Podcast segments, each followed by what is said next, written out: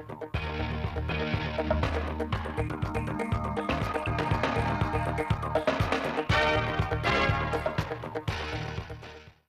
chào quý vị, chào các bạn. Bây giờ là chương trình thời sự 10 giờ của Đài Phát thanh và Truyền hình Thanh Hóa.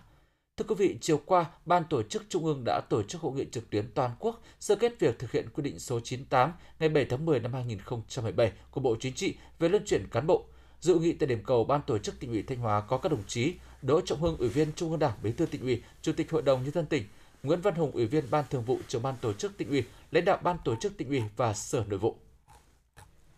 Phát biểu thảo luận tại hội nghị, đồng chí Bí thư tỉnh ủy Thanh Hóa Đỗ Trọng Hưng thống nhất cao với nhiều nội dung trong dự thảo báo cáo về các quy định sửa đổi bổ sung về luân chuyển cán bộ do ban tổ chức Trung ương chuẩn bị. Qua thực tiễn tình hình công tác luân chuyển cán bộ ở tỉnh Thanh Hóa, đồng chí Bí thư tỉnh ủy cho biết về công tác luân chuyển cán bộ của địa phương, thực hiện nghị quyết 11 của Bộ Chính trị khóa 9, trong nhiều năm qua, Thanh Hóa đã xác định công tác đánh giá cán bộ và luân chuyển cán bộ là hai khâu đột phá. Ngay sau khi có quy định số 98 của Bộ Chính trị, Ban Thường vụ tỉnh ủy đã sớm ban hành kế hoạch và quy định về việc thực hiện công tác luân chuyển cán bộ. Gần 5 năm qua, Thanh Hóa đã tiến hành luân chuyển 894 lượt cán bộ, trong đó có 55 lượt cán bộ thuộc diện Ban Thường vụ tỉnh ủy quản lý, 839 đồng chí thuộc diện Ban Thường vụ huyện, thị, thành ủy, đảng ủy trực thuộc quản lý.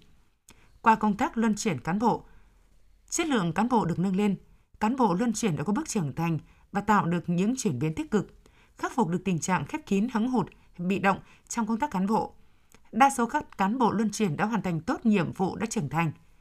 Qua nghiên cứu dự thảo báo cáo được ban tổ chức Trung ương chuẩn bị, đồng chí Bí thư tỉnh ủy Đỗ Trọng Hưng đã góp ý cụ thể vào từng nội dung của báo cáo, dự thảo quy định mới, đồng thời đề nghị ban tổ chức Trung ương nghiên cứu thao gỡ khó khăn, tạo điều kiện thuận lợi cho cán bộ luân chuyển, quan tâm đào tạo nguồn cán bộ trẻ, cán bộ nữ, cán bộ người dân tộc, tạo nguồn cán bộ kế cận.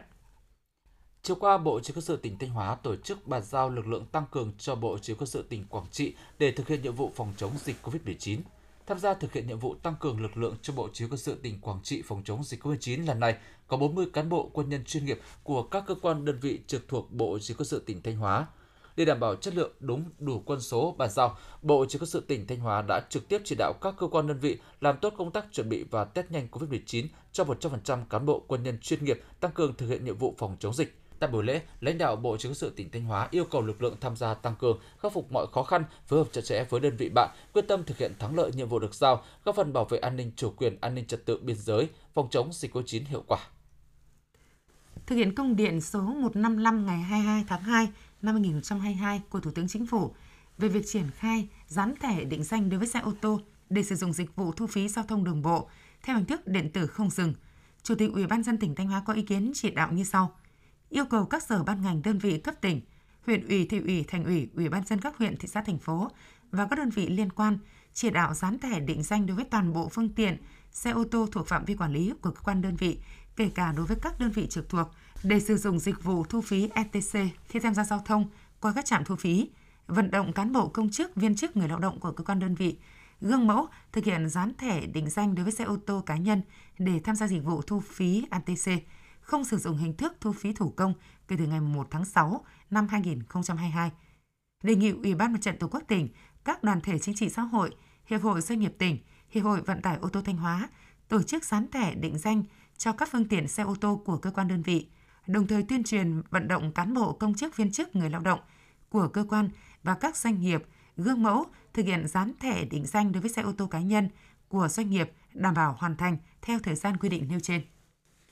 theo quyết định số 861 của Thủ tướng Chính phủ về phê duyệt danh sách các xã khu vực 3, khu vực 2, khu vực 1 thuộc vùng đồng bào dân tộc thiểu số và miền núi giai đoạn 2021-2025 và quyết định số 433 của Bộ trưởng chủ nhiệm Ủy ban dân tộc về phê duyệt danh sách thôn bản đặc biệt khó khăn vùng đồng bào dân tộc thiểu số và miền núi từ ngày 1 tháng 1 năm 2022 sẽ có 8,28% dân số bị cắt chế độ cấp thẻ bảo hiểm y tế miễn phí như vậy, tỷ lệ dân số tham gia bảo hiểm y tế chung trên địa bàn toàn tỉnh giảm từ 87,5% xuống còn 79,2%. Hiện nay, cơ quan bảo hiểm xã hội đang phối hợp với các địa phương tăng cường tuyên truyền để người dân chịu tác động bởi chính sách mới tích cực tham gia bảo hiểm y tế.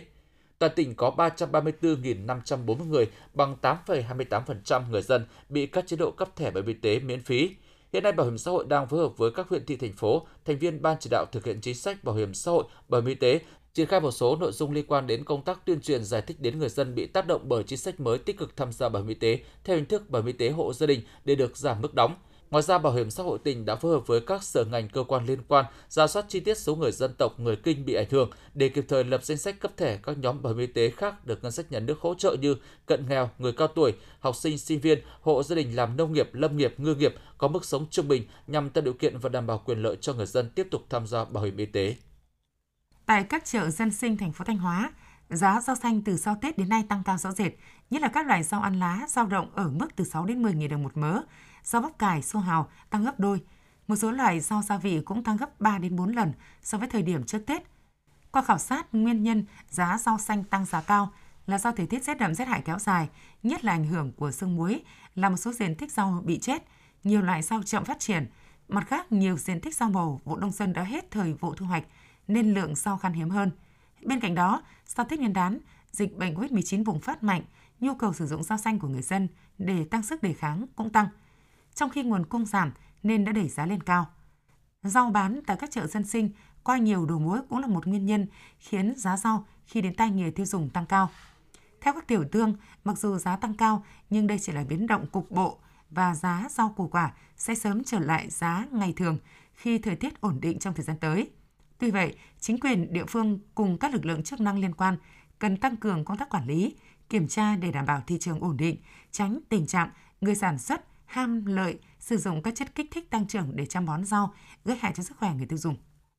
Tiếp theo là những thông tin quan trọng khác. Bộ Thông tin Truyền thông đã lựa chọn 8 địa phương để truyền thông quảng bá hình ảnh Việt Nam ra thế giới. Cụ thể, 8 địa phương sẽ được Bộ Thông tin Truyền thông thí điểm quảng bá hình ảnh Việt Nam ra thế giới gồm Bà Rịa Vũng Tàu, Thành phố Hồ Chí Minh, Cần Thơ, Đà Nẵng, Thừa Thiên Huế, Hà Nội, Hải Phòng và Quảng Ninh. Đây đều là các địa phương có kinh tế văn hóa xã hội phát triển, môi trường kinh doanh tốt, du lịch có nhiều tiềm năng, tiêu biểu cho hình ảnh của đất nước Việt Nam.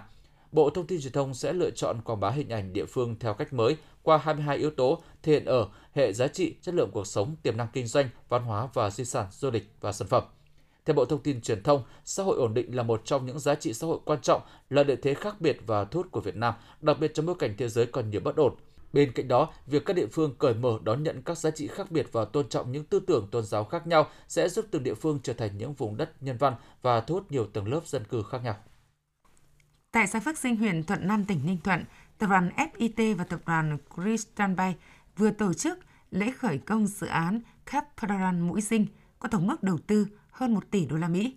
Đây là dự án khu du lịch nghỉ dưỡng đẳng cấp quốc tế được xây dựng trên diện tích gần 800 ha với nhiều phân khu chức năng, hơn 17.000 phòng khách sạn, resort, khu biệt thự trên núi, công viên biển.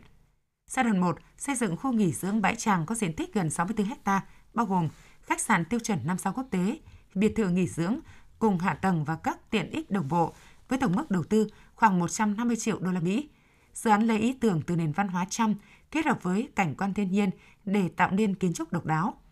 Với đặc trưng đa dạng địa hình và sở hữu bãi biển dài gần 8 km,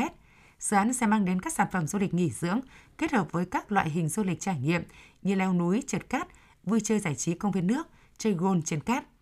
Dự kiến giai đoạn 1 sẽ hoàn thành đưa vào khai thác năm 2024 và hoàn thành toàn bộ dự án năm 2025.